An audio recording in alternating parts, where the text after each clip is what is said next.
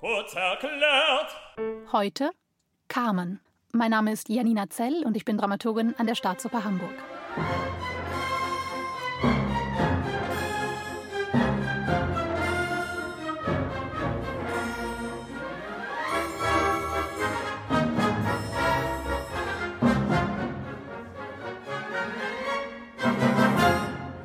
Georges Bizets Carmen gilt als bekannteste und meistgespielte Oper des gesamten Repertoires.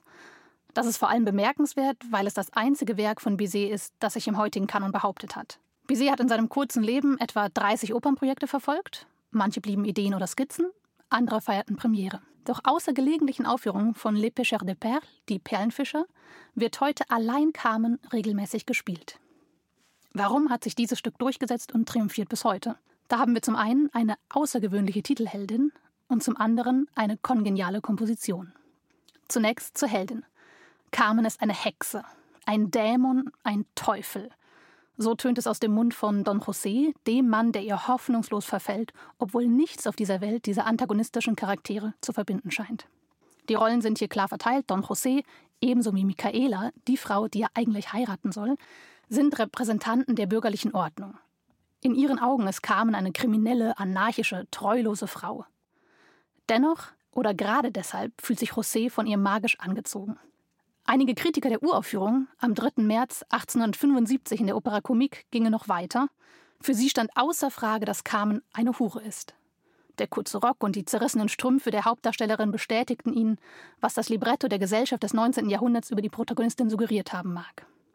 In den letzten Jahrzehnten hat sich unter Sängerinnen der Titelrolle wie RegisseurInnen die Lesart durchgesetzt, Carmen als emanzipierte, selbstbestimmte, freiheitsliebende Frau zu zeigen. Eine Frau, die sich den geltenden Moral- und Wertvorstellungen entzieht und sich gegen die ihr zugeschriebene soziale Rolle aufbäumt. Bleibt man bei den Fakten des Librettos, dann ist Carmen eine Romney, die im spanischen Sevilla in einer Tabakfabrik arbeitet. Nach einem Zwischenfall in der Fabrik, sie soll eine Kollegin mit einem Messer verletzt haben, zieht sie sich zu den Schmugglern in die Berge zurück. Carmen ist außerdem eine Frau, die sich offen zur freien Liebe bekennt. Würde José sie beim Wort nehmen, bliebe ihnen viel Leid erspart. Carmen singt direkt zu Beginn in der Habanera: Liebe ist wie ein Vogel, den man nicht einfangen kann. Und wenn ich dich liebe, dann nimm dich in Acht. Bei aller Poesie deutlicher kann man es kaum machen. Den Text der berühmten Habanera dichtete Bizet selbst. Für die Musik griff er auf ein vermeintliches Volkslied zurück, das sich später als die Komposition eines Kollegen herausstellte. Bizet arbeitet in seiner Kam mit einigen Liedern und Rhythmen, die er dem spanischen Kulturraum entnimmt oder dem, was er als passend für das spanische Flair seiner französischen Oper erachtet. Bei der Habanera handelt es sich allerdings weniger um eine spanische als eine kubanische Nummer, genauer eine aus Havanna stammende Tanzform.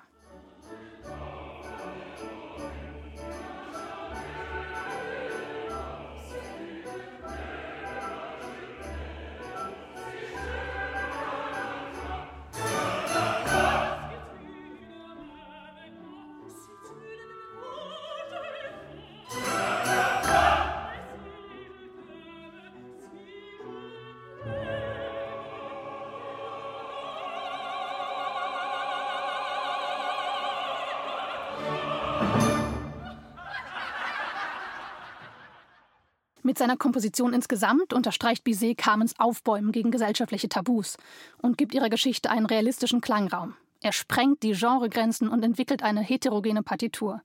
Dramatisches, kontrastiert lyrisches, Operetteneinflüsse stehen neben folkloristischem, Tonarten folgen, gerade in der Dialogfassung, die wir hier in Hamburg spielen, in ganz scharfen Gegensätzen aufeinander. Die alternative Rezitativfassung mildert das ab, doch in den Dialogen merken wir, wie harsch das da manchmal aufeinander folgt. Bizet kombiniert ganz frei Gesang mit Tanz, mit Melodram und Rezitativ, manches Mal gar in einer einzigen Nummer wie der Segidia. In all diesem musikalischen Reichtum gibt es ein einziges Leitmotiv, das sogenannte Schicksalsmotiv, mit seinem absteigenden übermäßigen Sekundenschritt, das uns schon in der Ouvertüre von Carmens tragischem Tod durch Josés Hand warnt.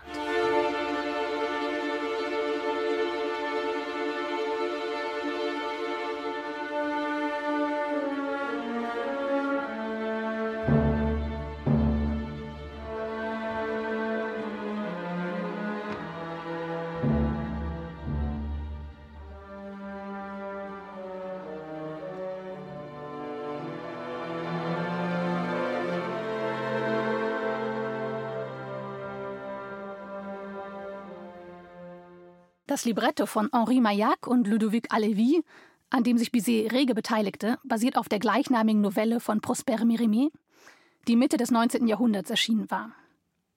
Bizet und seine Librettisten verorten das Geschehen inmitten des Alltags, dabei folgen sie ganz der Tradition der Opera Comique, und sie verorten es am sozialen Rand der Gesellschaft, bei den Arbeiterinnen einer Tabakfabrik im spanischen Andalusien. Spanien war damals Inbegriff von Leidenschaft, Hitze, Katholizismus und galt in den nördlicheren Ländern Europas als weniger zivilisiert. Innerhalb Spaniens wiederum nimmt Andalusien einen südlicheren Platz ein, der selbst von Nordspaniern wie Don José mit Argwohn betrachtet wird. Carmens Geschichte dort anzusiedeln und sie obendrein als Romney einzuführen, macht ihre Position als Außenseiterin überdeutlich. Der Realismus in der Darstellung gesellschaftlicher Unterschichten war es, den Publikum und Presse in der Uraufführung geradezu als Affront empfanden. Zugleich aber machte genau das Bizets Carmen zu einem theatergeschichtlichen Durchbruch und Bizet zum Wegbereiter des Verismo, der später die Opernwelt eroberte.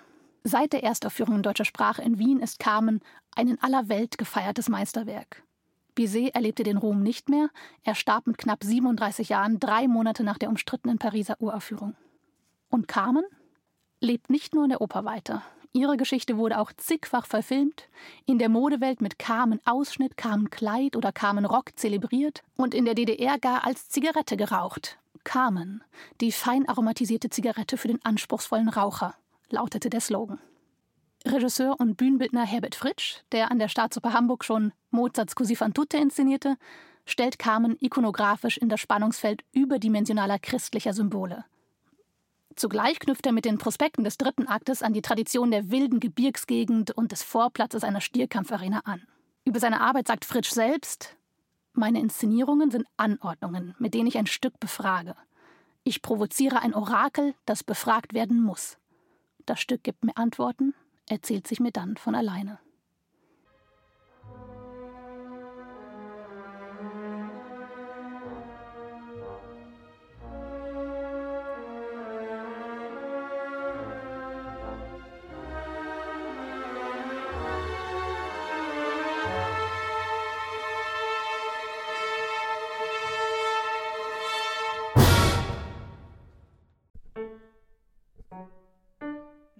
Kurz erklärt.